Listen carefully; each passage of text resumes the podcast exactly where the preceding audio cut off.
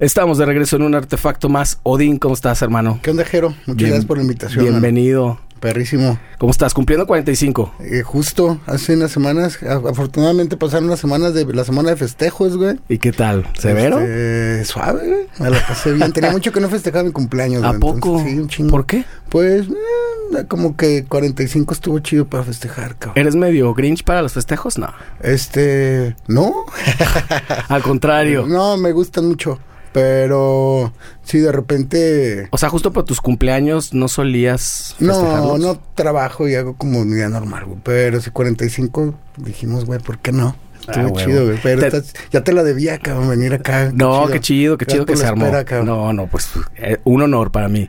Odín Parada, ¿siempre tuviste broncas con tu apellido? No, güey. Y con el nombre, güey. Siempre lo tenía que repetir chingo ¿Ah, de sí? veces. Pero De morrito, pues está bien está bien fuerte el nombre. Entonces no me gustaba, ¿no? Era la carreta y... como que ya es más común o qué será? mm, como No que sé me si- acostumbré, güey. O- Más o- bien. Sí, pero Es- creo que ahí por Game of Thrones, algo así, creo que salió uno, un personaje, no sé, güey, pero como que lo he escuchado más. Debe de haber, ¿no? Como en las caricaturas estas de mitología y la Y chica. siempre repetías, ¿qué te, qué te ponían? ¿O qué? Este, pues me, traté- me llamo Odín Enrique, güey. Entonces me trataba de quitar el Odín y me decían de por mi otro nombre en la primaria y la secundaria hasta que entré a la prepa y dije, güey, está muy común esta madre. Pues es que está Odín.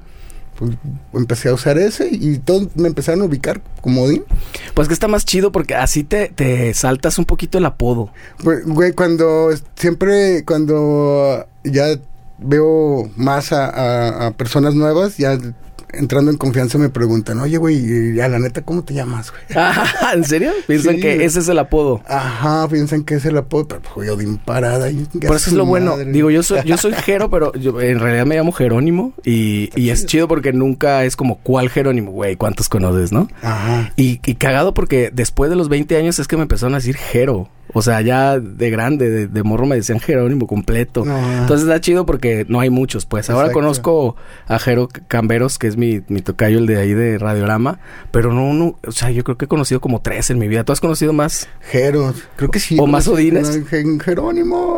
este, Odín, eh, creo nunca he conocido otro Odín, güey. O sea, de, de, de ¿qué Así mucho de- gusto. ajá. Odín, No, güey. ¿Sabes? Pues está Debe chido. pasar en algún momento, ¿no? Te digo, te saltaste entonces el apodo y esa es una ventaja. Bueno, mi jefe, güey, ahí estuvo Eh, eh, como ay. el acierto, güey. Qué chingón. Oye, me contabas ahorita de tu podcast que estás haciendo en el estudio Rec. Ajá, Rec 4 estudio eh, acá en Guadalajara, Tlaquepaque, para ser exactos. Está chingón, es, es más un programa, ya que invitamos bandas en vivo, que toquen completamente en vivo. El programa lo transmitimos completamente en vivo, que al principio se nos hizo una gran idea. Y ya cuando vimos todo lo que implicaba hacerlo en Oh, vivo, sí. dijimos, güey, qué gran reto. Pero eh, fíjate que siempre me han gustado eh, las cosas in- medio imposibles, güey. Sí, esa madre me prende, ¿sabes? Afortunadamente eh, hicimos tres pilotos que empezamos a transmitir en Instagram, así con dos teléfonos también. Y la gente se empezó a conectar bien cabrón y preguntas y bla, bla. Y entonces amigos eh, cercanos vieron el, lo que estábamos haciendo y se empezaron a sumar, ¿sabes? De ingeniero de audio, el crew, staff, todos son músicos, ¿sabes? Todos saben tocar instrumentos, todos los que hacen el programa, que hacemos el programa. Este, Pedro Carabés, ¿sabes? De Estudio VMX, me habló me dijo, güey, creo que puedo potencializar lo que estás haciendo. Entonces nos fuimos juntando, ¿sabes? Chingón el Pedrito, sí, ¿eh? Pedro? Sí, con un, un Zúñiga también que siempre hemos trabajado ya desde hace muchos años juntos. Y Alfredo Cruz, que también se, se unió acá al crew, y el Mo y el Mac, y un chingo de banda que eh, Ale, de Pedro, ¿sabes? Todos estamos haciendo el podcast y la neta está bien divertido porque eh, elegimos un día que es más neutral, digamos que la gente no sale tanto, que es un miércoles. ¿sabes? Y a las nueve y media, todos los miércoles, ¿no? Y también un poco musician friendly, ¿no? O sea, que también puedan ir porque si no, que no sea el fin. Ajá, así. que no sea fin de semana, porque si no, no pueden y ese pedo. Oye, ¿y ¿se te descontrola de repente ahí la, la onda? no? Sí, pero suave, güey. Sí, se, sí, O o sea, cool. pero nunca así se ha descontrolado así como acá, así, quién sabe. Este, pero Hasta ahorita. hasta ahorita se ha estado... No llevas muchas emisiones, ¿no? Llevamos, eh, el de ayer fue el décimo programa. Diez, ok. Ajá. Ya el séptimo a partir de que nos pasamos a Facebook. Ok. Eh, ayer, por ejemplo, estuvieron los Garigoles, ¿sabes? Con, con Nacho de, de Cuca que está tocando ahorita con ellos. ¿Cómo Ay, no se descontroló ayer con los garigoles y con Estuvo bien Nacho, chingón, cabrón. Sí, Nos de risa durísimo, güey. Este, y tocamos. Toco con las bandas usualmente, ¿no? Este, tuvimos a Ray Coyote, tuvimos a Virrey, a Sinsuni, Cristian, ¿sabes? Hemos tenido como, como varias pensaciones. Iniciamos el programa con un- un- una presentación del Gran Conjunto Cabaret, que es una banda que estoy empezando, que estamos por estrenar. Ni siquiera hemos estrenado música este, oficialmente en redes, pero ya tenemos un en vivo ahí. Y está suave. Esta banda la inicié con Daniel Bucara. Nos conocimos por allá en los noventas, finales de los noventas, cuando el colectivo Nopal Beat. Ajá. Y con Gabriel Montaño, que también ya tengo más de 10 años conocerlo, que es un excelente videasta y músico. Y está- Oye, lo dejas, o sea, eso lo transmites en vivo, pero lo dejas colgado en la misma página. de Lo Facebook. dejamos ahí en Facebook y ya estamos editando todo el contenido. Nos esperamos un mes y medio a, a generar contenido para y empezarlo a subir a YouTube. A YouTube. y, y las plataformas y eso, Spotify, eso que es de solo audio, Eh, Estamos clavados ahorita en, en concentrar a toda la gente en una. Que sea y más audio. ya teniendo un, Sí. un número mayor de personas, estarlo moviendo. Y ahorita pues, está bien chingón porque el alcance a mes y medio va por las 140 mil personas. Ay, güey. eh, orgánicas, güey. O Entonces... sea, que no le están metiendo, güey. pues, hasta ahorita no hemos hecho ni campaña de sponsoreo ni nada, güey. Entonces, mm, creo que mm, gracias a la manufactura, güey, que el audio está chido, este lo hacemos a seis cámaras, ¿sabes? Hay luces, hay, ¿sabes? No mames, es Máquina un- de humo y la Es un retotote Eh, sí, técnico, es un... ¿No te estresa? ¿Lo disfrutas? Este, me la paso bien. Sí es una chinga, pero la neta eh, me da emoción, güey. Los miércoles generalmente eh, me despierto, usualmente me despierto y, y prendido porque es el podcast. que Es- dices, ya viene y es estar programa, güey. Y, y se pone chido el programa y se pone más chido el after del programa, ¿no? Siempre decimos, no, este miércoles, neta tranqui, güey. Sí, pinche desvelada. Es tranqui, ¿no? Pero la desvelada y, y la pues, te andas acá como todo efusivo después de tocar. Sí. ¿Sabes? Y, y te estamos viendo ahí los la, este, la respuesta de la gente inmediatamente, entonces que quieras que no te prende, güey, ¿sabes? A las bandas les prende. Y se me hace muy curioso que ese tipo de, de programas ahora son una parte de los nuevos foros, güey, ¿sabes? Porque de repente termina el programa y siempre... eh, antes de que sea la primera hora que se termine el programa ya vieron eh, todo completo, no sé, de 1200 a 1600 personas, ¿no?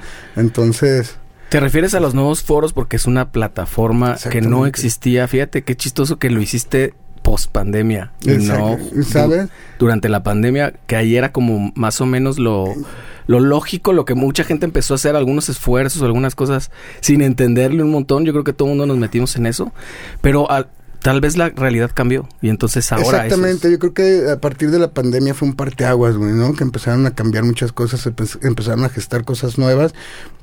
Y te soy así muy honesto, yo estaba muy renuente a hacer el podcast, ¿sabes? Porque no me, no me gusta eh, aparecer a cuadro, güey, ¿sabes? Siempre eh, me gusta hacer entrevistas y ese pedo, pero siempre tengo trabajo con verme, este, no Sí. me late, güey. Ay, güey, a mí me Este, pasa lo mismo. sí, y güey, con esta madre que aparte yo lo edito, imagínate, sí Ah. le sufro.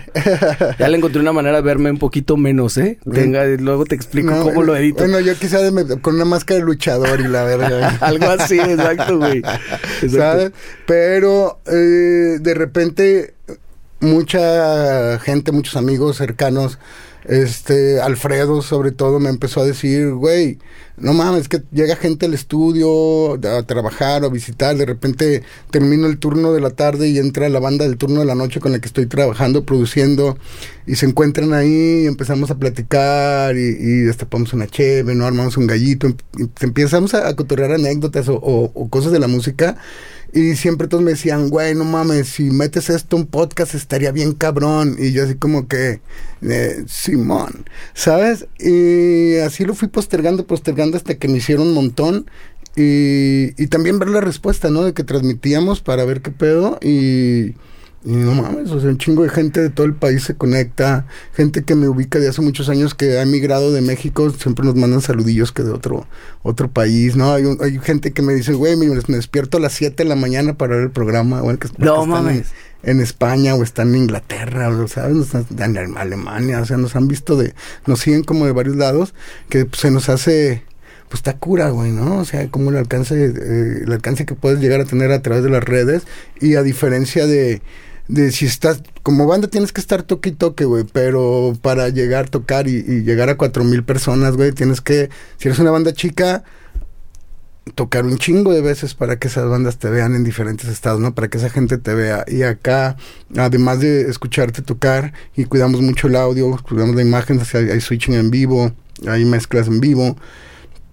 Mm, el platicar y el bajar. Me gusta en el programa platicarles de otra cosa. Soy músico, güey. Entonces no es la entrevista, acartonada de la misma pregunta siempre. Exactamente, ¿sabes? Mucha gente pregunta, o sea, es la, si tienes 14, 15 años tocando, güey, y de repente vas a un medio y llega la señora entrevistadora que no investigó absolutamente ni puta madre de quién eres, qué haces, y llegan y te preguntan, eh, nombre y posición en la banda. Es así como que vas y rechingas, ¿sabes? O la- o la otra o sea, peor, güey, no ma- ma- mames, estudialo, güey. O sea, hay internet, güey. O que te preguntan, ¿por qué el nombre de tu banda? Si te banda te llaman, no sé, cicatriz en la matriz, güey. ¿Por qué cicatriz en la matriz? Ah, güey. Lee mi pinche video Lo he cinco minutos, güey, ¿sabes? millones de veces. sí. Exacto, entonces... O se- peor, más frívolo, así de quién es el más noviero y tú tienes cara de que eres el más borracho y la chingada. Así de, güey, venimos a hablar del disco y queremos hablar de esta. Y, y creo que eh, con base en esas experiencias eh, de entrevistas completamente estúpidas, güey, este, ¿sabes? Y vacías y huecas, creo que es, es lo que lo que hacemos acá, ¿no? O sea, somos músicos, hemos vivido experiencias similares, entonces es llevar al músico otra parte, ¿no? Y sí hablamos de música, sí hablamos de, de, de- de cosas técnicas, pero también hablamos muy mucho de, cosas cotidianas, güey, de cosas habituales que nos pasan. ¿no? Ayer en un momento empezamos a hablar de casas embrujadas, porque estos güeyes ensayaban en un, en un lugar ahí por el centro que donde esp- espantan, güey, ¿sabes? Que era un orfanatorio y luego se hizo un hospital de... Psiquiátrico y la chica así. Güey, estaba Pues como mi vecino hasta que se murió y te, te, te- estacionaste, su madre, ya me volvió a dar miedo. Entonces, güey, vengo Le va de a quedar embrujado sí, tu coche. cabrón, ¿sabes? sí, Entonces, pero tu acercamiento entonces con los músicos es otro, no es desde un periodista Exacto. ni de un ni de un güey que ni es ni periodista ni nada, un cabrón que sale nomás en la tele. Pues- que te han tocado seguro cientos de pues, güeyes así. güey, acá somos colegas, güey, ¿sabes? Somos colegas, tenemos en común mucho, aunque no nos conozcamos, ¿sabes? Entonces, y aparte también, pues tengo el, el honor y, y el privilegio de, de conocer un chingo de gente, ¿no? Sí. Después de, de- de los años dándola. Entonces, creo que eso logra un acercamiento diferente, ¿no? Con los músicos. Exactamente. Odín, tú empezaste ¿En qué, ¿En qué año? Tú eres del 78. Naciste en el 78. 78. Tu, tu infancia fue full ochentas.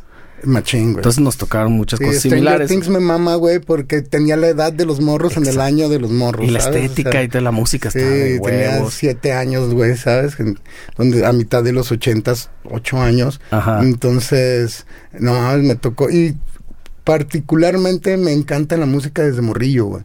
El morritito, morritito, ¿sabes? Este, me gusta otro tipo de música, ¿sabes? O sea, que te, cu- ¿cuál fue tu acercamiento a la música? ¿En tu casa, tus jefes o algo así o qué? Este, por casualidad, güey, este... ¿No hay músicos en tu casa? No.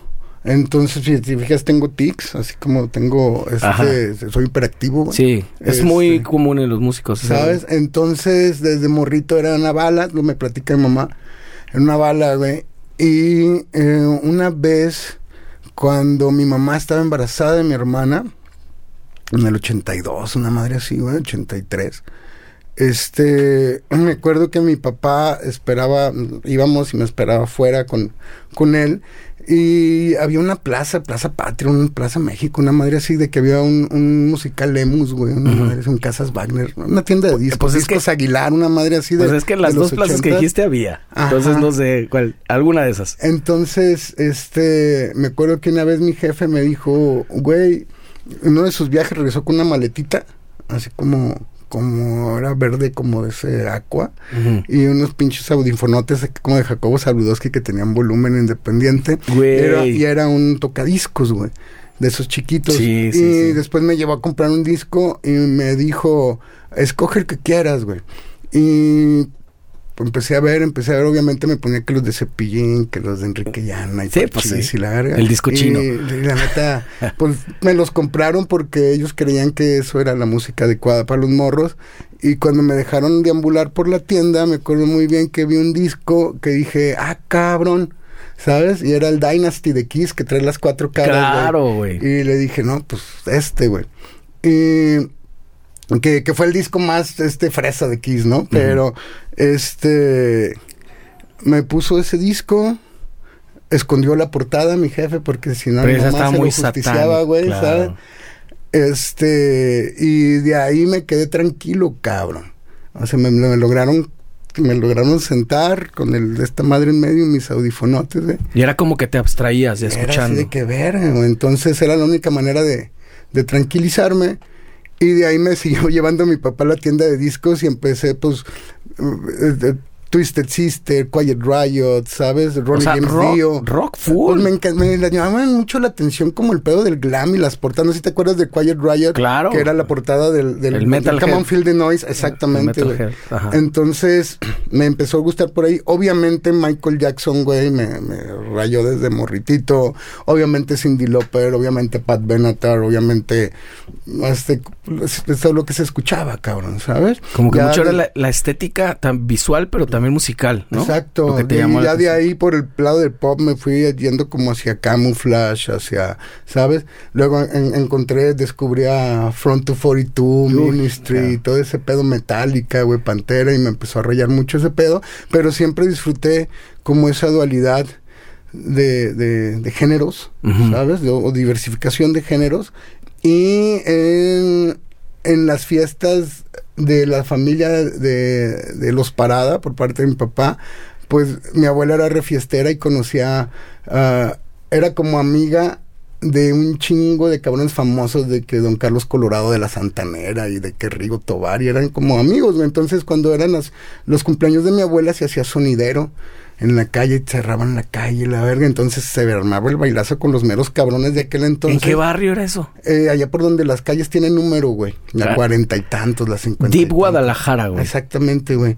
Y este, obviamente yo era del morrillo de que, papá, ya vámonos. Y así de que, no, estaba bien el pedo, bien Sí, chido. y te dormías en dos juntaban las sillas. sillas, güey. ¿Sabes? Entonces. si no te hicieron eso, no tuviste infancia, Sí, ¿no? entonces me tocó esa madre, pero imagínate con la Sonora Dinamita tocando de fondo, con la Sonora Santanera tocando de fondo, güey. Y fue como mi acervo sin querer Claro. morro, güey. O sea, entonces, pues, quieras que no, güey, estás jetón, güey, ahí te quedas jetón y, y, y te Sí, pues el inconsciente el está full, claro. Y las conoces, güey. Me acuerdo que me, me veía mucho, me encantaba de esos bailes el pedo de, del baterista, siempre veía el baterista, güey. Y el bajista. Como era alucinante el lenguaje que traían, Buenísimo, ¿no? güey, ¿sabes? Te mueve esa madre, güey. Por más metalero que seas, por más popero, ni un cero, por lo que sea, esa madre te, Claro. te mueve, güey. Todos los mexicanos tenemos la Sí, cumbia. a ver, un cigarrito, Sí, güey, por supuesto, los que bueno. quieras. Acá están, acá están. Gracias, güey. Oye, me, me, me quedé pensando con ese rollo que decías de los audífonos que tenían volúmenes independientes y lo, lo recalcaste.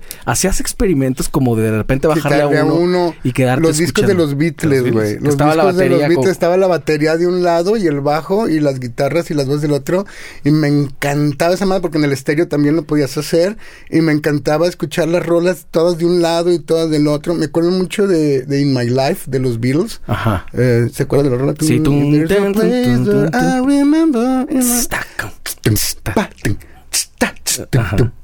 Que pinche Ringo tocaba creativo, las partes por separado y el Exacto. hat.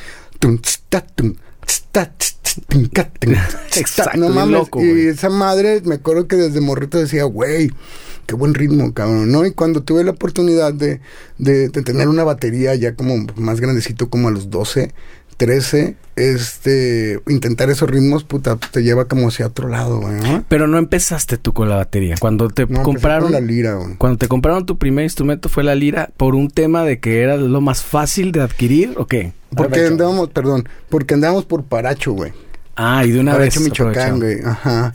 Y me acuerdo mucho de mi mamá, güey, que me compró una lira.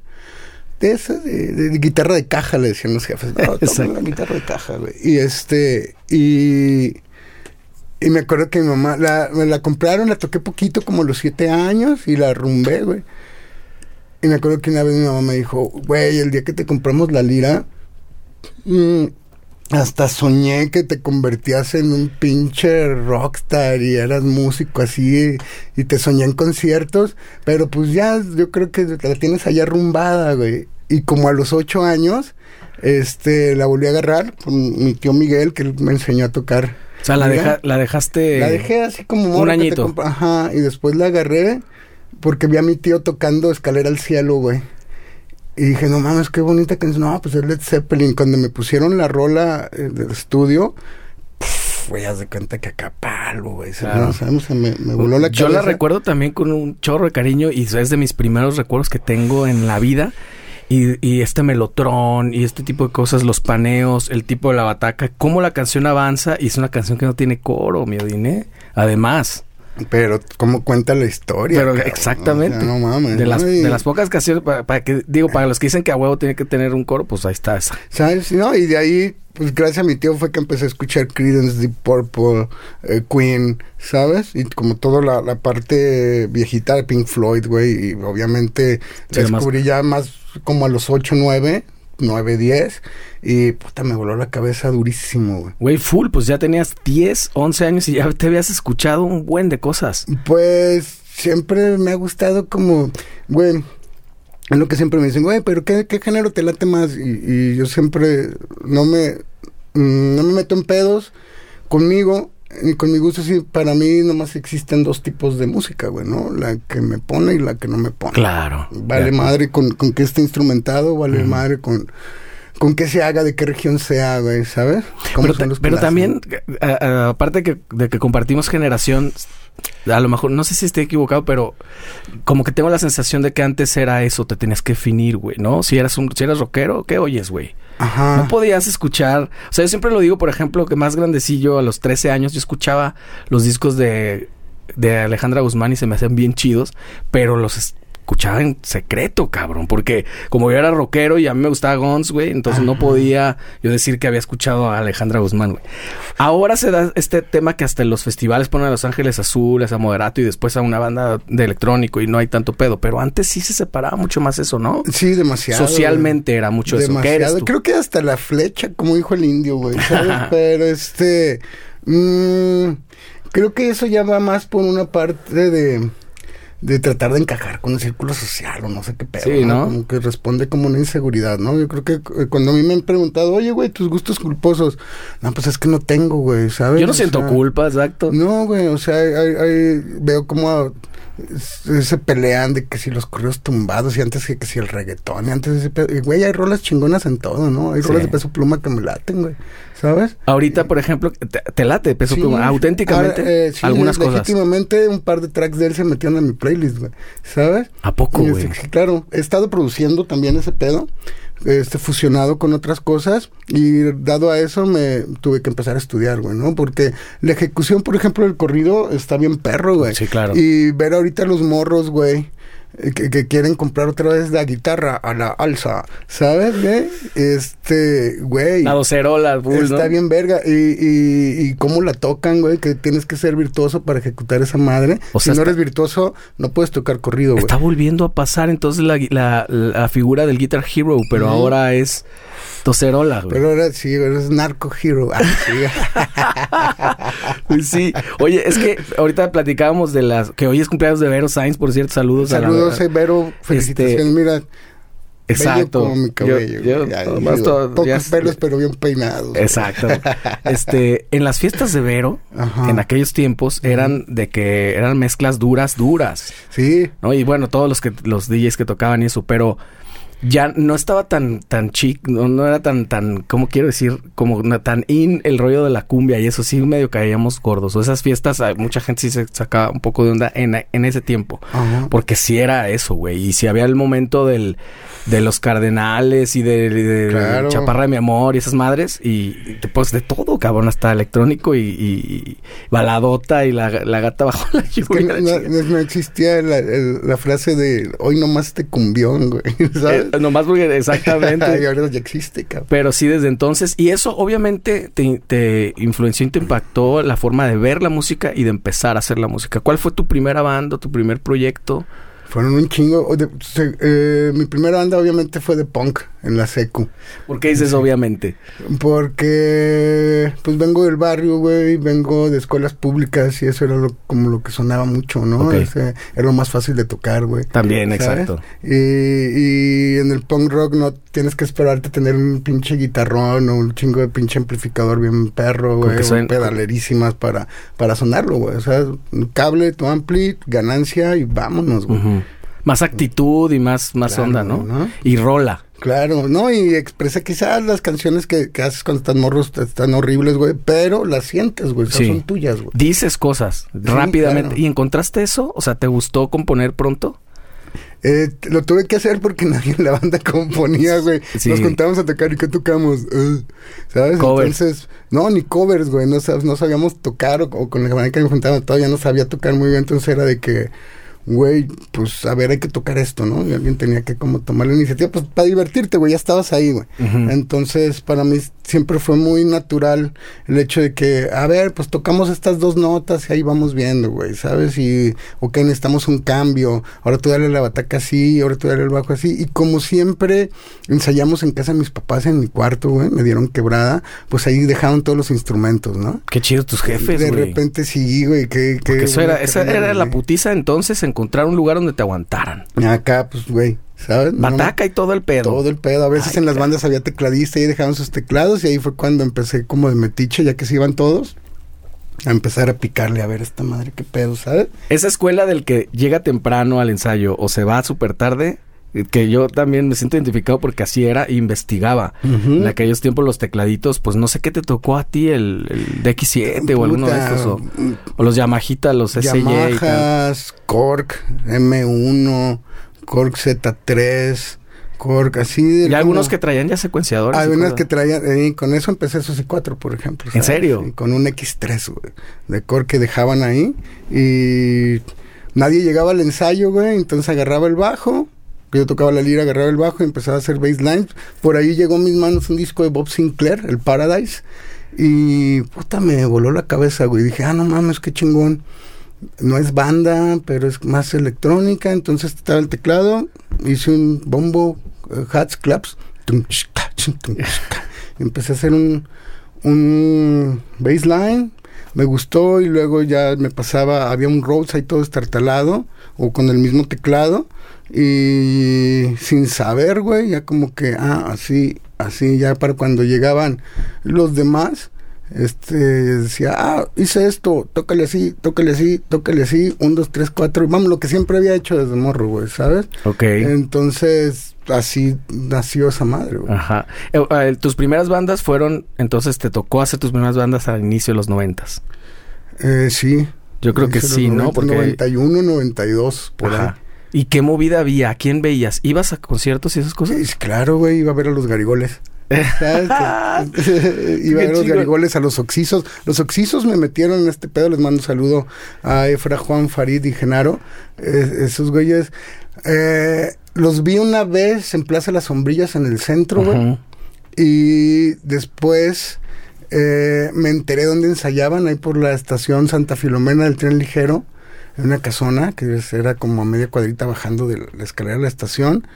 Y me acuerdo que ensayaban los sábados y yo me iba afuera de la casa a sentarme en la banqueta, güey, A a escuchar. escuchar el ensayo, güey. O sea, ni siquiera te pasabas. Este, y como el tercer sábado, güey, porque salían y, ¿qué, qué onda, güey? No, yo nada. No, pues nada. ¿Tú qué sabes? Y pues ahí me quedé sentado. Y ya como el, el tercer sábado salió Farid. Y este me dijo, ¿qué onda, morro? ¿Qué haces aquí afuera? Pásate. Y no mames, fue para mí así como, güey.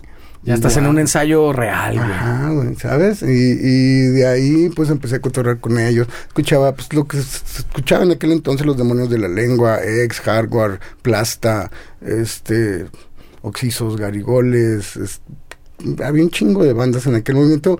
Lo que me gustaba mucho en los noventas es que cada banda sonaba a, a ellos, güey. Nadie le copiaba a nadie y en aquel entonces como la escena y los espacios eran mucho menores, había más mm, compañerismo, ¿sabes? Entre las bandas para eh, hacer toquines, cabrón.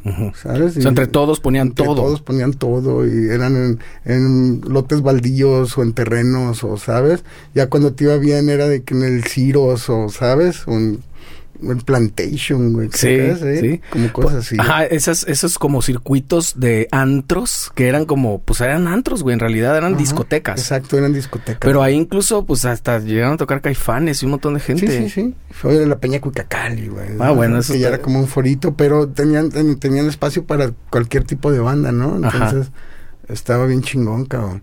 Y entonces, ¿cuál fue tu primera banda así como que tú puedes decir, "Eh, esta sí fue seria, que dijiste, esto sí nos vamos Una a... que se llamaba Eso. Ajá. Eso. Es, ¿Que serían qué años? Eso yo creo que empezamos a tocar en el 94, güey. Entonces, ¿se pusieron por la 95. movie o? No, No. ¿No No. coincidió? este...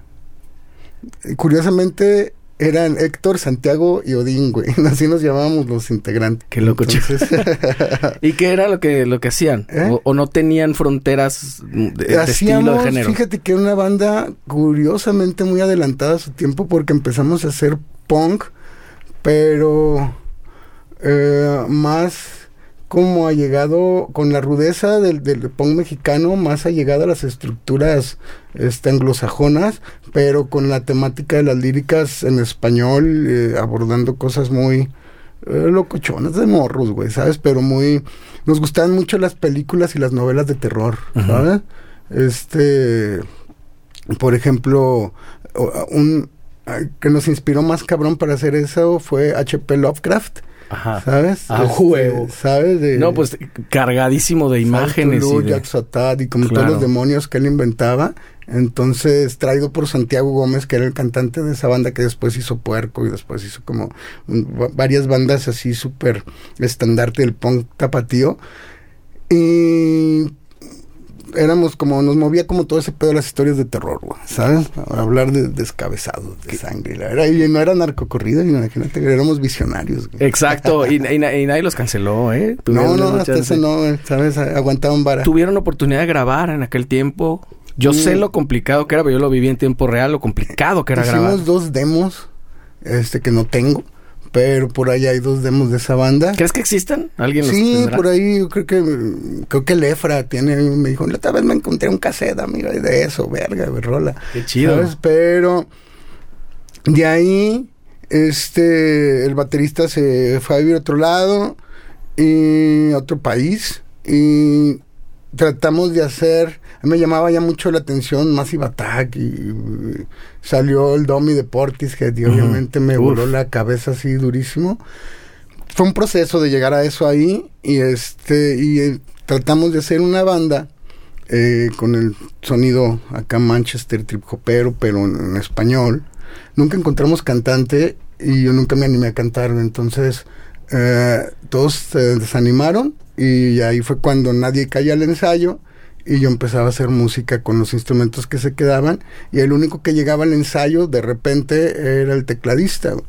Y entonces de ahí sale Susi 4. Ok. Empezamos a tocar ya en fiestas de la universidad y ese pedo. Y lo tenías como, o sea, me, me, para mí es una duda muy grande si tenías como muy claro la dirección que iba a tomar Susi 4. No, güey. Para No, nada. no, Era más una fue especie- completamente circunstancial.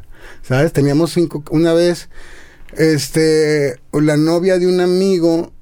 No, primero el, el Pablini, güey, se iba a ir a vivir a un amigo, se iba a ir a vivir a Canadá y estaba juntando varo para su vuelo. Hicimos una fiesta y sabía que tenía unas rolas y sabía que estábamos ahí como tocando ese pedo. Y me dijo, güey, toquen en mi fiesta. Güey, pues nomás tenemos cinco rolas, pues esas, güey. Y fuimos, tocamos y la banda se la pasó bien verga, güey. Y terminamos las cinco rolas y la banda, oh, trábate. Y yo acá de que, güey, no, no tenemos No hay más. otra, güey. Otra vez, otra vez. Y esa fiesta tocamos tres veces las cinco canciones, güey. pues se la aprendieron. Ajá, y a la siguiente semana era la despedida de, de, de la novia de otro amigo. Y, y tocamos ahí, de ahí nos vio otro güey, y de ahí nos vio otro güey, y nos empezaron a pedir en las fiestas. Y luego les empezamos a decir, Simón, pero son tres mil bolas. Pues sí, Y güey. Nos las empezaron a pagar, güey. Y Oye, ¿y ¿cómo resolvían el pedo? Porque yo me imagino que todo lo estaban resolviendo sobre la marcha en cuestión tecnológica. Ahora es muy, eh, o sea, muy sencillo, entre comillas tal vez, tener ciertas, hay software dedicado a eso. Pero los teclados no estaban hechos para eso, para Eh, aguantar una Ahí te va tocada. cómo era el pedo. Yo tenía un bocho. este. Y en el bocho metía atrás un bombo, un tom y una tarola, la base de los hats, la base de platillo, los platillos. Obviamente sin case todo. que ta, ta, ta, ta, Sí, sí, hacía lo Y luego en el asiento de atrás metía dos baffles Zoom que tenía. Chingón, bocinas aguantadores. Dos, dos, dos baffles Zoom. Arriba del Zoom iba el amplificador de guitarra, un Rivera que tenía el combo. Y metía la Alfa 8 de Zoom. Claro. Y en adelante, y luego no, y el, el tecladista llegaba con el Rhodes, es- todo estartalado. Y acá metía la guitarra, el bajo, la base de micro, ¿sabes? Y ahí iba en el pinche bochillo. Está güey. faltando el, el poder, güey, para Entonces, levantar las El bocinas. Alfa 8. Ah, ¿e- ¿era amplificado? Sí, era de la que... la- Sí, de los botonzotes así, los knobs. botonzotes esos, era, sí. era amplificada. güey. Ok. Entonces... Ruidosas. boom, prendía así, güey. Y este... Y pues ya llegaba a montar todo el pedo, güey, y a desmontar todo el pedo. ¿Y cuál Ingen? ¿Y qué nada? Ustedes. Todo. Sí, güey, así, sí, se daba ahí como Dios me dio a entender, güey, Ajá, y pero- chinga su y el madre. tema de los teclados y eso. Era nomás un Rhodes y el, y el X3. Del X3 salía la secuencia y ya. De- más adelante salían las, la- las compus, empezamos a trabajar con Acid y con pinche Fruit Loops y la chingada. Y sa- salíamos con toda la compu, güey. Era una compu de escritorio. Sí, sí, y el monitor y montábamos ahí el pedo, güey. Y Y una tarjeta de audio, güey, toda madreada. No mames, esas Sí. madres solían fallar, solían no tener Siempre, este. No tener palabra, güey. De repente fa- Exactamente. si te Hasta la flecha como dijo el indio, güey. ¿En serio? ¿Sabes? Si, si tocas con secuencias necesitas dos laptops y tu switcher y la verga. o sea, o sea, necesitas siempre tener un spare, un, plan B. Porque esas madres con la vibración, con el calor, la, la, la, con cualquier cosa chilla. Pareciera que hasta tienen voluntad, ¿no? Un poquito. Ándale, güey. ¿Sabes? De que no, no fallan y cuando no tienen que fallar, así de que toma, perro. Y eso entonces empezó a avanzar, Susi 4 de manera muy natural. ¿Inicia en qué año? ¿99? Eh, inicia en el 97, güey. 97. Ujú. Ya para el 99 habían logrado muchas cosas. Sé que ahí, o por ahí, antes del 2000 empezaste el tema este de Nopal Beat y esto, ¿no? Exacto, en el 99 empezamos Nopal Beat. En el 2000, 2001 hice un par de tracks, güey, que compuse y luego ya los trabajamos en el en el estudio. Estudio era un cuartillo, güey. ¿sabes? Pero, eh, o sea, así se le decía. ¿no? Estudio. Este, eh, y, y estas canciones pues empezaron a tener chingo de, de repercusión, güey, ¿sabes? hice, hice dos canciones justamente un día que eh, acaba de pedir licencia sin goce de sueldo en la chamba, me salí de la escuela, ¿sabes? Acaba de cortar la relación con, con la morra con la que andaba en ese día y pues andaba así de que en serio dije, güey, ¿Qué puede de pasar? Exactamente, güey, ¿sabes? Hice On Time, güey, escribí la letra de On Time, que habla de ese pedo, güey, de, de- de- de ese momento que estaba viviendo, güey, está ya tiempo de, de encontrar mi camino y la chingada, muy acá, güey. Este, pero le escribí en inglés, cabrón. Y al principio fue un pedo, ¿no? Porque eh, todos cantaban en español y, y qué pedo con el inglés, ¿no? Entonces, más adelante, güey, este, todos querían cantar en inglés, güey, y, y ahora medio no me gusta que, que la banda que eh, hablamos en español nato cantemos en inglés, güey. ¿sabes? Se me hace muy raro. Ya te, te, te En- desencantaste el desorden, cabrón. Ok. Esta esa canción es la que grabó y cantó Valentina, ¿cierto? Eh, la interpretó Valentina. Previamente ya había hecho Sweet Tropical. Ajá. Y una vez yendo al planta baja ahí por el centro, ¿te acuerdas de Sí, planta baja abajo del Hotel Nueva Galicia en el sótano? estaba tocando DJ Lennon con una chava que se llamaba Denise Guerrero, güey. Y me dijeron, güey, Lennon anda cantando con una morrita que, que tiene la voz como Bjork y la chingada. Y fui a escucharla y no, no tenía la voz como Bjork, pero cantaba muy bien, güey. ¿Sabes? Y entonces ahí la conocí y le invité a interpretar eh, Soy Tropical, güey. Ajá. ¿Sabes? Y Que esa- fue, la cantó y, y casi inmediatamente después hicimos, eh, produjimos ya On Time. Y eh, en esa sí fue Valentina. güey. Sí. ¿Y cómo, ¿Y cómo pasó? ¿Cómo llegó a ser, cómo, cómo llegaron a ser tan grandes? Perdón que te lo pregunte así. Igual, no soy periodista, igual como tú dices. Pero te lo voy a decir desde cómo me tocó a mí. Esas canciones las oías en todos lados, güey. En el su pase, aunque no te gustaran. te- Sí, sí. te- así, o sea, pero no era particularmente, ya habíamos dejado atrás este pedo siempre en domingo y estas cosas, que siempre existió la payola y eso, pero ya no estaba tan cabrón. Entonces yo siempre me lo preguntaba, ¿cómo llegaron a ese pedo? ¿Fue una manera, así como me lo cuentas de ahora del podcast, orgánico, cabrón? Mírate, regálame tus cigarritos para contarte, por Sí, porque favor, se pone interesante Pa- y pa está contarte cabrón. esta madre, que está bien cura. Este... Estábamos haciendo... Eh, Sweet Tropical. Y... Literalmente... Denise la terminó de grabar un día antes. La grabó con un 58 sin la tapa de arriba, güey. Ok. O sea, era un 57. Era un Ay, 57, güey, exactamente. Convertido. Y este, mm, con el pream de, de la M audio toda culera, güey. Este, en una PC armada sin la tapa de un lado, o sea, raquítico, güey. Pero tenía cierto mood, la rola, me ha gustado chingo de música, entonces hice un baseline medio Love is in the air. Love is in the Sí. air. Ajá, tin, Ajá. pa, con el acento en, en el tiempo aire, güey. Ajá. Y estoy sencillita, güey, ¿sabes? Un baseline repetitivo, repetitivo, pero muy cadencioso. Este. Y me acuerdo que al otro día terminamos la rola y en una fiesta conocimos a Bon Aguilar. Bon Aguilar este, trabajaba en Sonido 103, Sí, ¿sabes? claro. Que en aquel tiempo estaba de director Alejandro Tavares, güey, ¿sabes? Y había un chingo de amigos ahí que, bueno, que después se hicieron amigos. Y ese día eh, acabamos el track, lo quemamos en un CD. Ahí directamente. Y así dijimos, güey, hay que llevarlo a la radio, güey. Conocemos a ese güey hace tres días, igual vamos y se lo dejamos en la entrada y a ver qué pedo. Este, y ahí vamos, güey, con el pinche disquillo, güey. ¿sabes? Este, eh, llegamos a la estación con el guardia de la entrada y lo primero que llegamos ahí con el disquillo y me pregunta, ¿ya los espera alguien? Y yo acá de que, sí. O sea, chingue su madre. Sí, te la aventaste. Sí. Ok, pasen. Verga, güey. O sea, de, güey, no mames. Que la Y ahí- seguridad y ahí a vamos para adentro. Yo me acuerdo que estaba ahí en la esquina de Rubén Darío. Y, Sí, y- sí, y- la glorieta. Exactamente, güey. Televisa Güey, Radio. entré así, güey, la primera vez que entraba a una radiodifusora, güey. Las entré escalerotas, como que, güey. Verga, verga, güey. Haz la seria, haz la seria, güey. Y si te corren, pues ni pedo, güey, ¿no? Ya llegamos hasta el lobby, güey. La anécdota. Ajá. Y ya estamos ahí y dijimos, no, pues si nos dicen que qué pedo, pues ya le entregamos el disco a la, a, la señorita que nos pregunta, ¿no? Mm. En eso va bajando las escaleras Bon. ¿Qué onda, cabrones? ¿Qué hacen aquí? "Eh, te venimos a entregar nuestra canción que acabamos de hacer. La acabamos de terminar. Ah, pues pasen a cabina y ahorita la tocamos. Verga, güey. No, pues va, güey, ¿no? Y ahí vamos, cabrón, a la cabina. Y de repente ya entramos, las cabinas eran muy frías, güey, estaban así, Sí. en el aire todo, me acuerdo bien, güey. Y, y entra Bon al programa, estaba él al aire. Mm.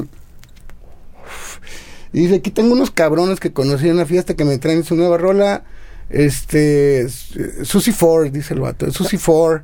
Este, vamos a poner a ver qué pedo y si les gusta eh, echen llamada, eran teléfonos en sí, cabina, claro. Los teléfonos de que tac, tac, tac, tac, tac, claro. 36, 45, Esa 96. Más, no, todavía ni estaba el 3, sí, creo, ¿sabes? era 6, no sé qué. 6, chingado. 15, 12, cada Ajá, güey. 6, 15, 12, 60, era el número de la estación. Güey, mi, mi, inconsciente. 6, 15, güey. Lo 6, 15, 12, Tantas 60, veces que lo marqué. 6, 15, 12, 60, qué verga, güey. Qué locuchón, güey. Ahí todavía funciona la neurona, pinche odio, Y este... Güey y todavía no me he quedado tan pendejo. Ay, sí. Este. mm, 45, güey. Todavía, todavía te queda un rato. Todavía aguanta, güey. Y este. Y de repente pone la rola, Bon, empieza a sonar la rola y pues llevaba más de cuatro minutos y dice, pues ¿cuánto dura, güey? No, pues casi ocho o nueve minutos en la madre así dice, ay, güey, está larguísima. No, la van a tener que hacer mucho más corta porque en el radio así no jala. Y antes de que se acabe la rola, güey, así, trrr, trrr, trrr, pónganla otra vez, pónganla otra vez, pónganla otra vez, pónganla otra vez, pónganla otra vez. ¿Quién es? ¿Quién es? ¿Quién es? ¿Quién es? Se volvieron locas las tres líneas, güey, colapsaron las pinches líneas. Y desde ahí la gente la empezó a pedir, pedir, pedir, pedir, pero como el Bond dijo Susie Four, la banda pensaba que era una banda, un grupo gringo, güey. Y este, y pues la canción se hizo un vergazo naturalmente, güey, ¿sabes? Yo creo que eh, fue uno de los casos que me ha tocado vivir, que es legítimo y es natural, güey, ¿sabes? Sin payolas, sin conocer a nadie. Pero además no se los platicaron, Odín. O sea, O sea, ahí fue- estaban ustedes cuando empezaron a sonar los teléfonos. Fue, fue circunstancial, cabrón, ¿sabes? Yo creo que conectó, tuvo algo que conectó con la gente. Y me estás diciendo que esa canción la grabaron con ese 58 que se creía 57. Exacto. Y con esa M audio.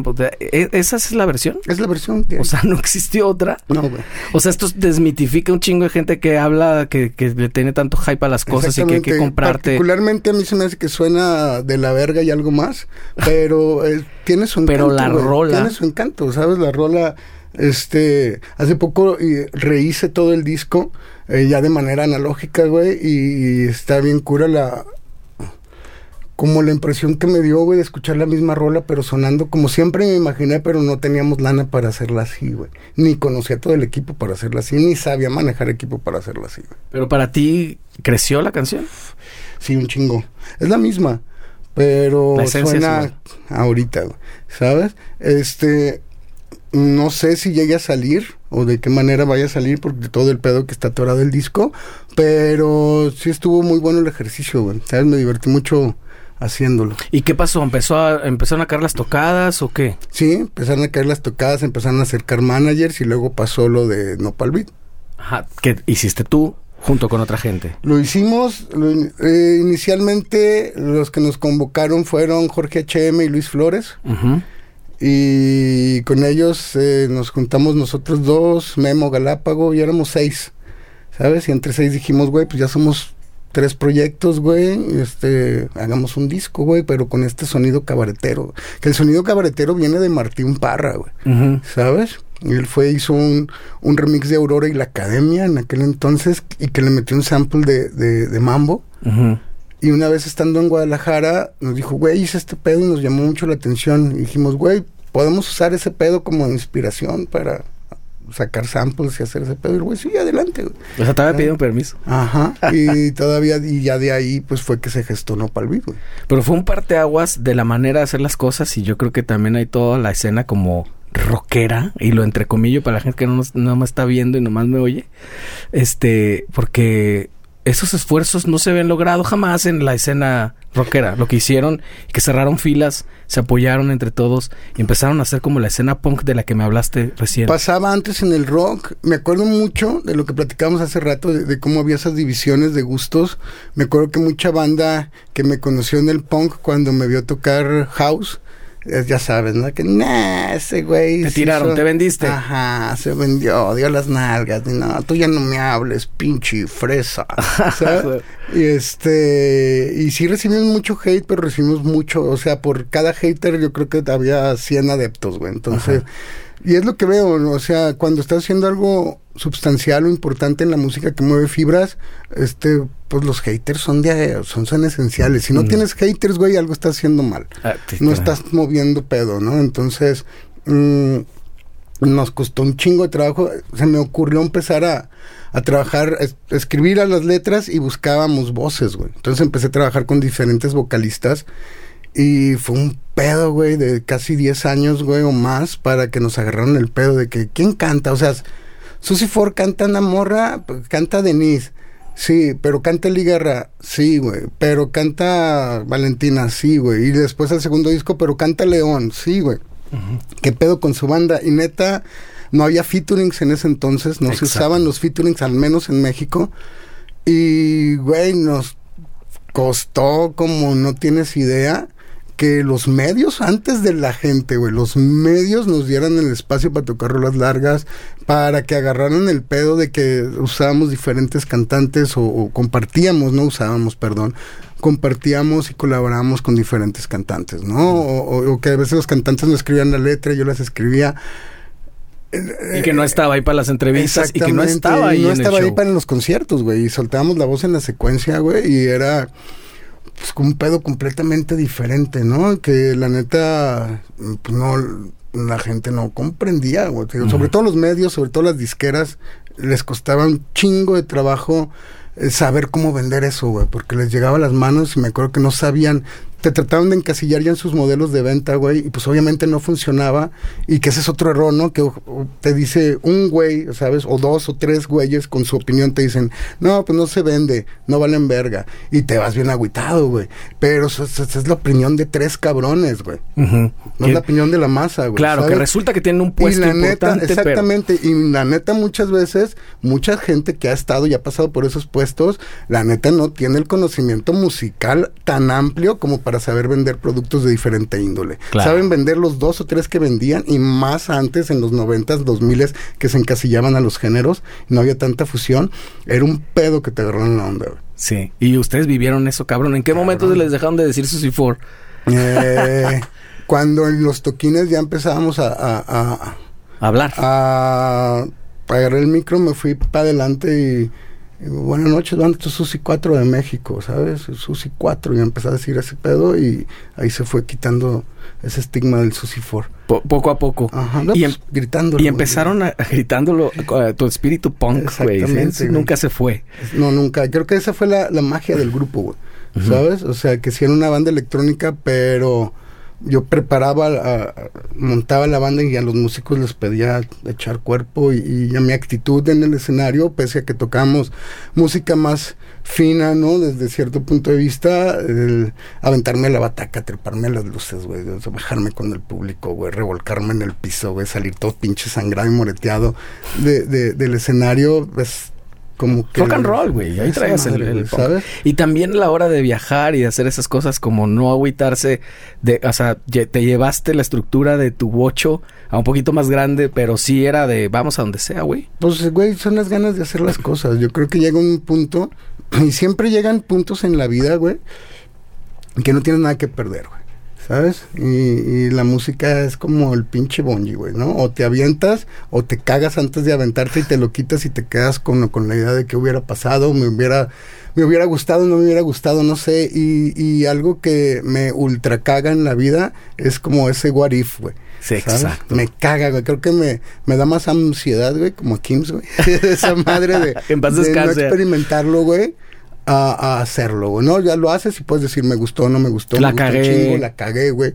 ¿Sabes? Ajá. No pasa nada, güey. Vuelves a empezar, vuelves a hacer, pero vas ganando experiencia, güey. ¿Sabes? Yo creo que no hay, no hay fallos. Ahí se gana experiencia. Sí, claro. O, ganas una cosa o ganas otra. La experiencia o, o, haber tenido éxito. en este caso, pues, muchas cosas salieron bien. Eh, otras no. Otras, supongo que no. Sobre, echando a perder. Pero es parte de echando a perder se aprende. Y fueron a tocar un montón de lados. No solamente en México. Como sino... 12 o 13 países hicimos. Wow. Ajá. México, de arriba para abajo, Estados Unidos un chingo, ¿sabes? Nos llevó a España esa madre. Nos editaron en Francia, en Alemania, en España. O sea, sonaron las rolas en Australia, en Japón, güey, en los charts del top ten de los clubes, güey. ¿Sabes? Lugares a donde nunca he ido, güey que me han hablado amigos desde allá de que, güey, no mames, te entré a un bar en Sydney y estaban tocando on time, güey. O sea, que dices, verga, güey. O sea, a lo mejor también se da esta cosa de que, no, güey, tengo una banda así súper mamador, ¿no? Tengo una banda A lo mejor piensan que soy rubio de ojo azul, güey. Exacto. Y acá todo prietillo, güey, todo rayado, güey, pelón y la verga. Y eso. pedo sí soy, cabrón. Y, eso fue en la, en la época, en la década cero, ¿no? La época de los 2000 Exactamente. La primera mitad fue así como se movió mucho y la segunda mitad de los 2000 pues ya estábamos eh, tocando que en MTV, la verga, ¿sabes? Uh que fueron como... ¿Tuvieron también pedos para que los eh, esto que me, me decías de, de problemas para encasillarlos, así como problemas para meterlos en festivales. Cuando empezamos a tocar que los promotores y los managers y la gente de medios veía que armaba un desvergue con la gente, güey. Siempre me tocaba esa parte como de, de dar la cara, de hablarle con el público. Cuando viene el desmadre que armaba, este, nos empezó, una vez nos invitaron a un Vive Latino que es rockero completamente. o era. Eh, era. Porque te digo en aquel entonces, ¿no? Que, fue creo que la segunda emisión del Vive Latino 2001, una madre así, güey. Puta. Nos tocó hacer seis Vives Latinos con sus cuatro, güey. Y a partir de ahí se empezaron a dar cuenta los promotores que independientemente del tipo de música, como ese ímpetu rockero les funcionaba en festivales de electrónica, en clubs, en antros, en festivales de rock, en ¿sabes? Entonces era Susi 4 llegó a ser el ajonjolí como yo, güey, un comodín, güey. ¿Sabes? este, para tocar en cualquier lugar, güey. Y pues lo importante ahí es que eh, prendía la banda, prendes a la banda, se activa la barra, güey, se activa la barra, vendes boletos, es un business, güey, y ya de ahí te empiezan a, jalar. Y ya de ahí los güeyes de, cuello blanco dicen, no, sí está chida la banda. Ajá, güey, sí está chida. Ahí resulta que sí Hay veces que no lo entendían, pero vendías, güey. ¿Sabes? Claro. O sea, tuvimos por ahí un manager que nos decía, es que a mi Susi 4 no se me hace como un grupo, se me hace como un acto como para entretener, así entretenimiento de alberca, pero pues vende y nos lo piden. El culero. Un manager de ustedes. Ajá. O una manager, ¿no? No, eh, era un booker, güey. ¿Sabes? Entonces, yo era así de que... Mmm, no sé si, no sé cómo tomar tu comentario, güey, pero tú véndenos, güey, ¿sabes? Pues sí. Valga verga. Y finalmente, pues lo hacía y el cabrón se pues, tragaba, ¿no? Exactamente. ¿Qué pasó con Susi 4 finalmente? Eh, diferencias, creo que eso pasa en muchas bandas, güey, ¿sabes? De repente, Susi 4 la particularidad es que era que mi socio y yo siempre, toda la vida, desde que nos conocimos el primer día éramos agua y aceite, güey. Pero el pedo pasó tan rápido, nunca fuimos, nunca pudimos ser amigos. ¿Sabes? Pero el pedo pasó tan rápido que, pues, güey, tenías el trabajo de tu... Yo sé el trip que tenía, no tengo el trabajo de mi vida, no tengo al compañero que me gustaría, ajá, güey. Entonces a lo mejor, pues no se puede todo en la vida, yo sí me lo vendía, ¿no? Ese es mi cruz, ¿no? Este, ese pedo, o sea, tengo el trabajo de mis sueños, no tengo la banda de mis sueños. Pero, pues ni pedo hay que darle, güey. Ya estás generando ahí pasta, güey. Y hay que Y nombre, y estás viajando y estás haciendo un chingo de cosas, güey. Exactamente, y si dices, güey, eh, yo me acuerdo que eh, siempre llegaba así del, del viaje. Con la gente disfrutaba un chingo, ¿sabes? Había momentos en la van ya con más músicos, muy a toda madre. Pero siempre eran roces, güey. Siempre yo llegaba diciendo, güey, ya, esto fue los últimos shows, llamo a la verga y ya no puedo seguir. Y de repente me hablaba el manager y así de que el martes de que, eh, voy a checar en tu cuenta, ya les depositamos y vas ahí al cajero, checas y dices, verga, güey y luego te dicen, y tenemos otras 35 fechas. Dices, verga, güey. No, pues una semana más. y esa semana se hicieron 18 años. Era como estas relaciones de pareja tormentosas, Super tóxicas. güey. Es ultra tóxico. El que terminaron un chingo de veces o pensabas en terminar un chingo de veces. Todas las semanas terminaban, pensaban terminar. siempre. Sí, siempre. Es que no, no, no, no, no, no, no, no. Hacer un disco. Yo siempre compuse y llegaba con las rolas, ¿no? Y luego era el pedo de, del celo, güey tú quieres componer todo y de que no, güey, pues ayúdame, cabrón, trae rolas vergas y, para mí va a ser más fácil de un disco de 10 hacer 5 y que tú llegues con 5 y le damos, pero como no pasaba así, pues tenía que hacer las 10 canciones, cabrón. Entre los dos ya le metíamos mano, pero la composición es quien parte con los acordes, quien hace la letra, quien hace la métrica, melodía, ¿sabes? y como y, aparte con tu hiperactividad, pues no te puedes estar quieto a ver cuándo estaban los otros temas, ¿no? Ya están, cabrón. Tú todo el tiempo estás haciendo música, supongo. Sí, Aunque fíjate que la carrera discográfica de Susi 4 en lo personal. Sé que hay bandas que no son así, pero en lo personal a mí, güey, sacamos cuatro discos y un EP en 18 años. A mí esa madre se me hace un tanto mediocre. Es poco. Para Bueno, mediocre, mediocre, está cabrón, Eh, ¿no? para mi capacidad de componerme, perdón que lo diga así, no me lo tomen a mal ni me manden a es de mamador y la verga. este, pero la neta me encanta hacer canciones, güey, es muy fuerte, ¿sabes? O sea, creo que cuando me dicen, ¿qué, qué eres? ¿Guitarrista, baterista? Yo soy compositor, güey. Ok. ¿Sabes? Para ti haces un corte de caja y dices, güey, es muy poco. Muy poca obra. Sí, no, me quedé con un chingo de canciones en el ahí que, que no quería, ¿no? Y luego ya empezaron a involucrarse más managers y era de que, güey, hazlo más comercial, haz- no, haz música para las morritas, güey, ¿sabes? Ujú. De repente hacía canciones que no me gustaban, pero te- tenían éxito, cabrón. Entonces, eh, lo difícil era pararte a tocar canciones que no te gustan para mí, güey. Hay banda que le vale madre, ¿no? Que dicen, güey, pues estás ganando dinero y, y te cantamos la bolita que me sube y me baja, pues no me gusta, pero tú échale, güey. Claro. ¿Sabes? Yo siempre he dicho este pedo, güey. ¿Quieres lana? Mata puercos, güey. Pues sí. Déjate de pendejadas de la música y la chingada. ¿Quieres lana? Mata puercos, güey. O sea, vete a, a un negocio que, que en verdad te deje dinero. Si quieres estar en la música, güey, propón, cabrón. Échale, güey. ¿Sabes? Viájate, güey. Intenta, falla. ¿Sabes? Propón, güey.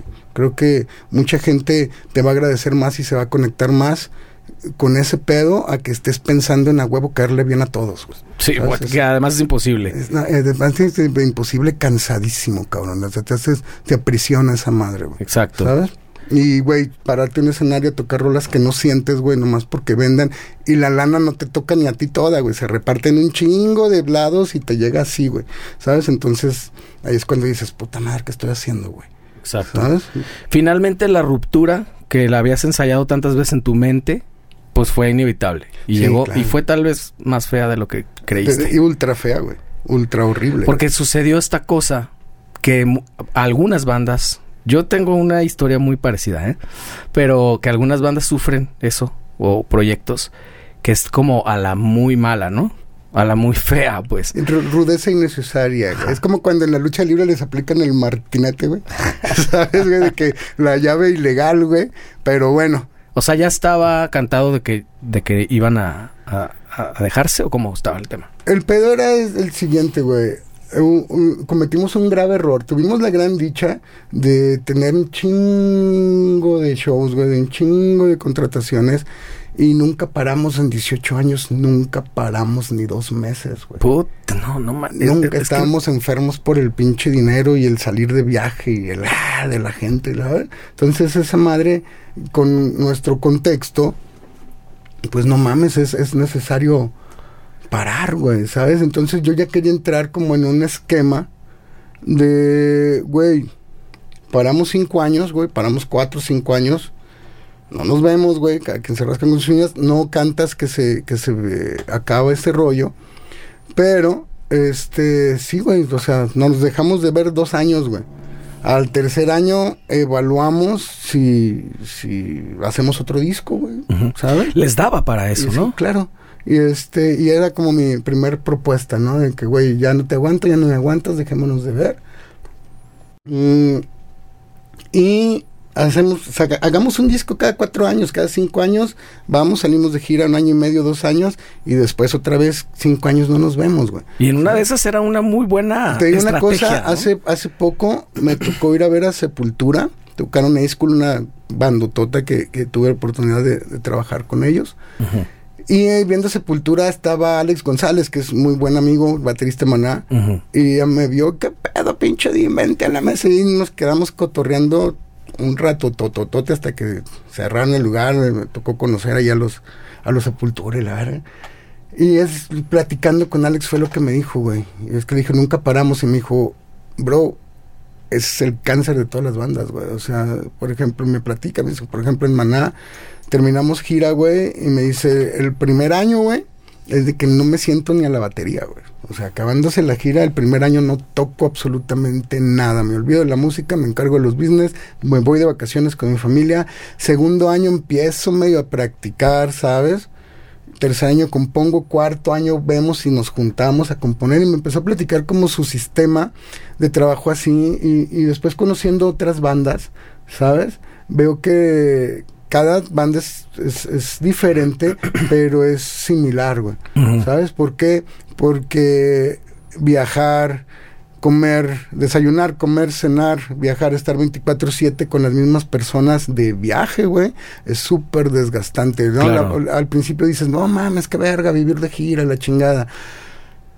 ¿Quién no tapó la pasta?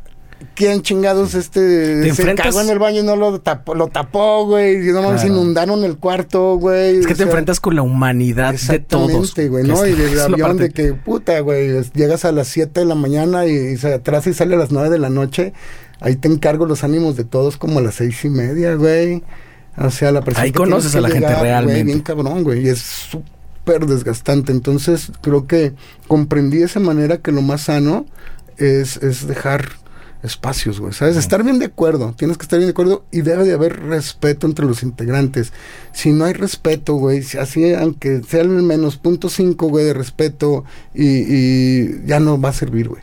Va a haber pedo, güey. Entonces, es un- en- el tener una banda o, o es- o estar en una banda es un ejercicio de autoconocimiento y de empatía, güey, ¿sabes? Por lo que está alrededor, ¿no? O sea, es muy recurrente el Total. pedo de- de- del vato inseguro del, del, del grupo, güey, ¿sabes? Este, que, que, pues agandalla lo más que puede, güey, Claro. ¿sabes? Y va y registra por otro lado el pedo. y- pero es normal, güey, es como un reflejo eh, psicológico, güey, de que ellos no pueden hacer eso, güey. ¿sabes? Tú, así, Entonces, tú así lo interpretas ahora. claro, no, no, lo interpreto así porque lo viví, Claro. ¿sabes? Y, a- Entonces, y así fue. Sí, claro. O sea, tal ¿sabes? cual. Se, eh, en un descuido tuyo fue registró el nombre. Desde que empezamos, güey. No. Ajá. ¿sabes? ¿Dónde he oído y, eso? Y me, y me di cuenta hasta 18 años después, güey. ¿Sabes? ¿Y Entonces, por qué no te diste cuenta? Porque estábamos tocando un chingo, güey. ¿Sabes? Estás más morro, andas en el desmadre, Confías. güey. ¿Sabes? Confías, güey. Confías con los ojos cerrados, güey. ¿Sabes? Y aparte, pues estás morro, andas viajando, te está yendo bien, pues puede que andes un poquito intoxicado. güey. Exacto. Poquitos, poquitos, cualquier Este, cosita. y, y con muchas cosas en la cabeza, güey. Entonces, eh, es normal, güey. Estás morro, eh, te llega un varo, tienes que entrar de tus años. Entonces, también es, es normal y es lógico que se te vaya el pedo un poquito. ¿sabes? Y, Entonces, y, eh, o sea, en términos reales lo que pasó fue que tú, más bien tú ya no estabas en la banda. ajá, ¿sabes?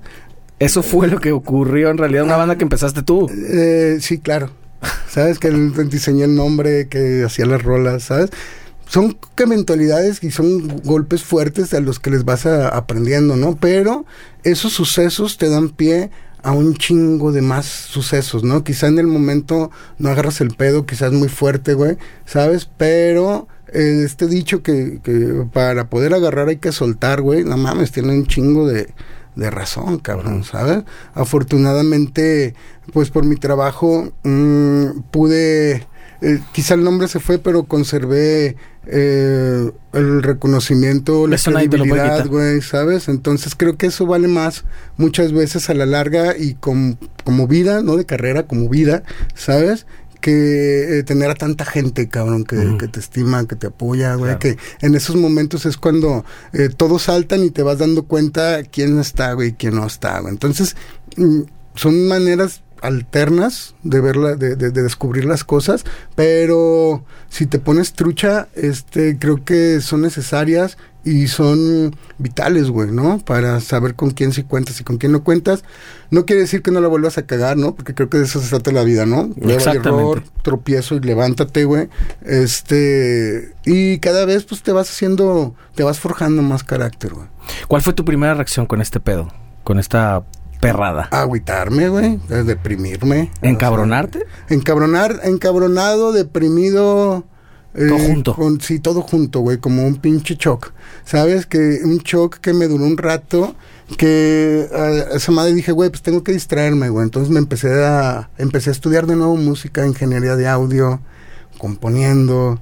Prueba de error, monté el Rec 4 Studio, güey, ¿sabes? Este, me ha tocado trabajar con, ahí, güey, ¿sabes? Vetusta Morley del estudio, Crystal Castles ahí del estudio, de La Piña y la del estudio, Catfish, o sea, bandas de No, Canadá, de Francia, de España, de Chile, de Colombia, güey, ¿sabes? Wow, wow, de eso que, de eso que tenemos que hablar, güey. Está cabrón. Toda esa madre me, me arrastró a eso, güey. Entonces, está Super, por ejemplo, ahorita, esta semana, ¿no? Que he estado así a full. Acabo de, grabar percusión para el último sencillo de Dead Chick de Francia. Ya les mandé su pedo. Y ahorita estoy haciendo un EP con Felipe Valenzuela, un chileno radicado en Berlín, que cayó a mezclar en cumpleaños. Y cayó el siguiente viernes, hicimos música y hablamos ayer y, ahorita vamos a hacer un EP, güey.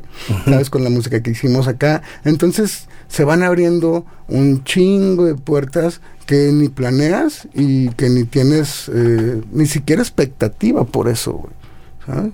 Yo creo que pues eso está bien, cabrón. Pasan a partir de que eres tú y pasan a partir de tu conocimiento y de compartir tu conocimiento, güey, ¿no? Porque se puede interpretar de que, ah, como me chingaron, ahora voy a ser un culero. Y a neta a mí no me sale ese pedo, ¿no? Yo creo que cuando te chingan, pues ya es pedo de la otra persona, güey. Sí. ¿Sabes? Su conciencia. Habla más de la otra persona que... no, que de lo que te hicieron a ti. Exactamente, güey, ¿sabes? Creo que creo que cerrarte y portarte mal o portarte culero porque han sido culeros contigo ah, no es el camino. Pero ni siquiera fue un, un no te no te eh, llegaste al momento de querer pelear ese rollo. Eh, Varias veces, güey, pero fíjate que siempre he pensado esto. Eh, cuando te metes en una bronca legal, tarde o temprano tiene que pasar, güey, ¿sabes? Tarde o temprano tiene que pasar y depende de la magnitud del pedo, ¿no? Todos los casos son diferentes y para eso está el pedo de la legalidad, ¿no? Pero en ese momento, güey, eh, dices, tengo esto de varo, güey, que me lo voy a gastar en un abogado, güey, para estar en ese pedo 24/7 y los careos y las audiencias y su pinche madre. Te va a desgastar Exactamente. Entonces yo pensé y dije, güey, si tengo este pedo de varo es para ser más varo. ¿Sabes? Es para nutrir mi conocimiento, güey. Entonces, esa madre, ponerte a hacer chops en la batería, güey, eso te, te, limpia y te libera porque 1, 2, 3, 4, 5, 1, 2, 3, 1, derecha, izquierda, derecha, ¿sabes?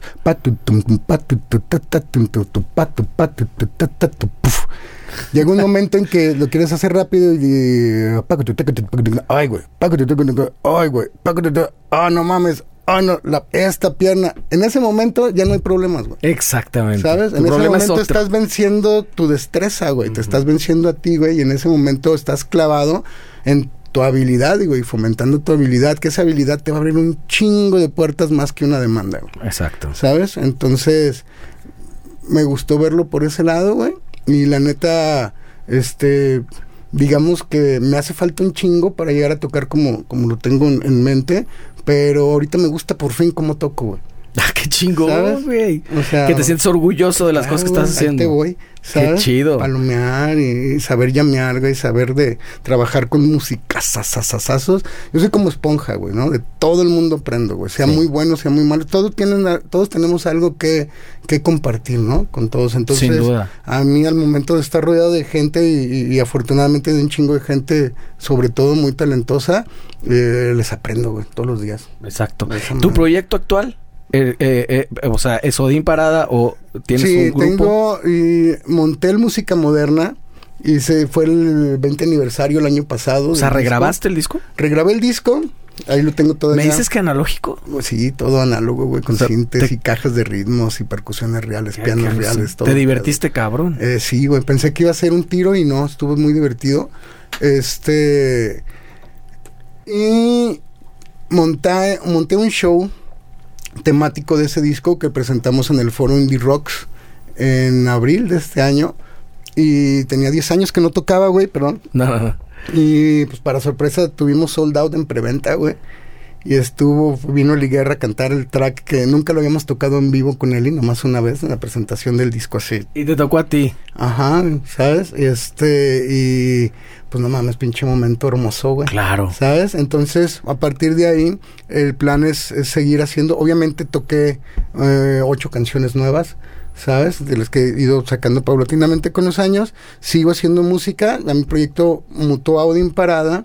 ¿Sabes? Y estoy empezando una banda muy interesante con Daniel Bucara y Gabriel Montaño, que nos hacemos llamar el Gran Conjunto Cabaret.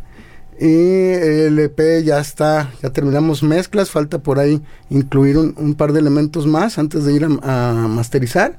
Y empezamos también, hemos tocado dos veces con ese proyecto en lugares pequeñitos, aquí en Pardo Club y en, en Pare de Sufrir. Y no mames, güey, o sea, ultra llenos, güey, ¿sabes? Entonces... Y funciona, estás viendo... Está bien suave, y volver a empezar, y, y- pero empezar entre comillas, Eh, sí, claro, ¿sabes? claro. Eh, pero esa madre te... Saber con quién hacerlo, güey, ¿sabes? Yo pensé que... Yo asumía, güey, que, que en las bandas no había amistad, güey, ¿sabes? Para mí no existía Pero esa por la madre, escuela que te dio 18 años de ese pedo, ¿no?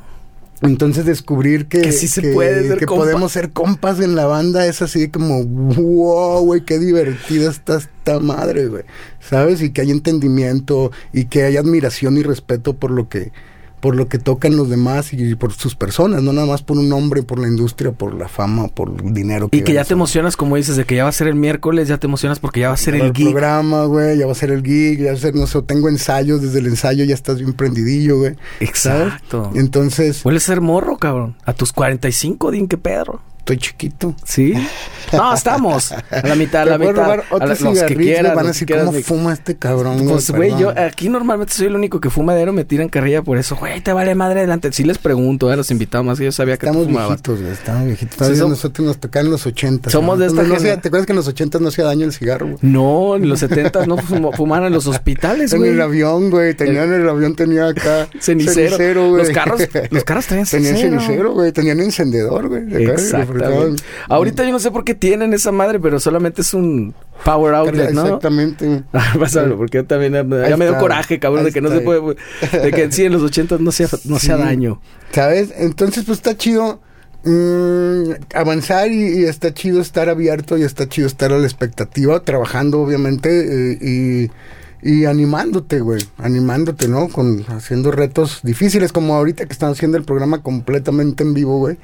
Es un tirote que, que si no te juntas con la gente adecuada, eh, simplemente no sucede, ¿no? Porque uno solo vale madre, güey. Entonces Oye, necesitas mira, a huevo tu equipo, güey. Nuestro amigo mutuo Álvaro Macías me- se le ocurrió una vez decirme, güey, deberías hacer el podcast en vivo. Y le dije, no digas mamadas, güey, ¿sabes? Lo- o sea, para mí es, son, ya, yo ya tengo mis retos tecnológicos lo suficientemente altos, no, que no es, es una mamada. Y yo nada más me lo platicas y me empiezo a fruncir, güey. Digo, güey, todo, tan- tantas cosas que pueden salir mal, cabrón. Claro. Pero te hiciste rodear de un equipo talentoso y chingón, Sí, güey. el primer día, que el primer programa con el gran conjunto Cabaret, tuvimos que empezar de plano al otro día, güey, porque eran tantas cosas, güey, que aunque lo hicimos desde un día antes, no mames, no acabas. La primera vez que lo, que lo vas a ejecutar, que te vas a dar cuenta cómo es el formato. Puta, güey, cuántas cosas pueden fallar que Exacto. el internet, que este pedo, madre, sí, hasta la pinche luz que se te vaya, güey. ¿sabes? Sí. Que, que aquí en México es muy común ese pedo, güey. Ya me, pa- ya me pasó aquí a mí con Cristian Gómez. Una vez se apagó todo. De repente las cámaras siguieron porque estar en pila, pero, pero sí, güey, eso, o sea, te pueden pasar un montón de cosas. Pero fíjate que yo veo que tu, como tu hilo conductor en tu vida siempre ha sido arriesgarte a, hace- a hacer, arriesgarte haciendo y aprender y cagándola y todo. Pero siempre como medio que un pasito adelante, güey. Me doy cuenta de eso porque en el en la época que empezaron a hacer música electrónica como tal y presentarse así, no había un precedente. Les tocó todo el pedo de que no había redes sociales. Se empezaron a No hacer... había cámaras en los celulares, güey. Exactamente. Se empezaron a hacer su camino de una manera muy... Es que es muy cagado el paralelismo con una banda muy rockera, una banda punqueta, siendo una banda electrónico. Ahí te das cuenta que en realidad el estilo vale mucha madre y es algo de lo que decías al principio. Exacto, ¿sabes? Yo creo que es seguir ahora sí que tus impulsos, seguir lo que te dicta acá y acá. Y también todo lo bueno cuesta, ¿no? Como dice el, eh, mi compa Alfredo, es, eh, pasitos chiquitos pero de plomo, cabrón. Ah, ¿Sabes? cabrón, está bueno. Ajá, entonces creo que si la premisa es esa, lo que vas construyendo en vez de exprimir hasta la última gota de un nombre de una banda que fue hace más de 15 años, güey, este vale más eh, avanzar, cabrón. A huevo. Sí, no, Yo no, también te lo abre, te pienso abre así. mucho más las puertas y te quitas el encasillamiento que esto te pone, güey. Y eso es en lo que vas, eso es lo que sigue para Odín Parada. Este proyecto que me dices con Dani Bucara y con Eso eh, con Gabriel Montaño. Gabriel Montaño. Ese es el proyecto del Gran Conjunto Cabaret, Odín Parada como solista y lo que venga, güey, pues haciendo música con... eh, me fascina, eso pido mi limosna, güey, ¿sabes? De estar compartiendo con músicos, de estar creando. Puedes tener planes, güey, y este, como dicen, ¿no? Las tías platícaselos a Dios para que veas cómo se pitorrea de risa en tu cara, güey, ¿no? Entonces, partiendo de esa premisa, es crea, construye, ¿sabes? Pero pásatela bien, güey. Todos los días pásatela bien. Y estás fluyendo ahorita, estás pasándote la chido haciendo música todo el Eh, tiempo. cabrón, ¿sabes? Con Cambios en la vida, tienes que dejar muchas cosas atrás, cabrón, ¿sabes? Este, familia, amigos, lugares, tienes que dejar muchas cosas atrás. También esta madre da y quita. ¿sabes? Pero pues la onda es, eh, en mi caso, güey, que me dedico a esto desde morrito, esa madre del, del virus que te infecta la música, güey. Sí, ya no se sale. No es gripa. No mames, es medio incurable esta madre, güey, Sí. ¿sabes? No, qué chingo, pues no te cures, cabrón. Y ya después de los 40 está más cabrón todavía. Curarte, güey, si no, me tienen que poner la triple otra vez, güey.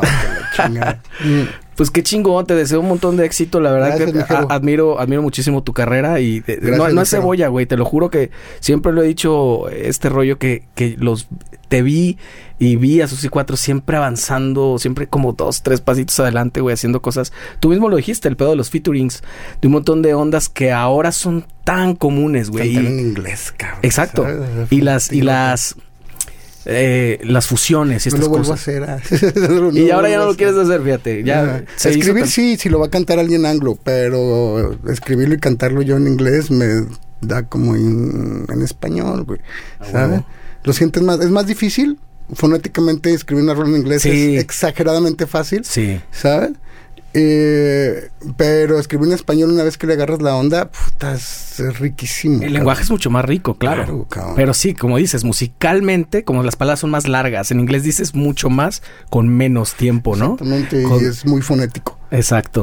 Y, y a- y además que nos influenció todo el rock que escuchamos, toda esa música en inglés, pues también ya la tenemos así como bien, bien tatuada, ¿no? Y es difícil Sí. como que sacarte ese rollo. Sí, sí, sí. Te deseo todo el éxito del mundo. No Gracias, necesitas Jero. nada de mis deseos porque sé que te va a ir muy chido. Hombre. Y pues ahí seguimos toda tu música. No, hombre, y ahí estamos para colaborar con, con quien sea, ¿no? Ahí está el Rec 4 Studio también. Son bien recibidos todas las bandas eh, nuevas, no nuevas, experimentadas que quieran ir a, a compartir, a trabajar y plasmar su música ya. Puta, súper bienvenidos. ¿no? A huevísimo. Odín, te agradezco mucho tu tiempo. Al contrario, mi Acá nos estamos viendo. Venga. Eso, Nos vemos la próxima. Chido. Chao.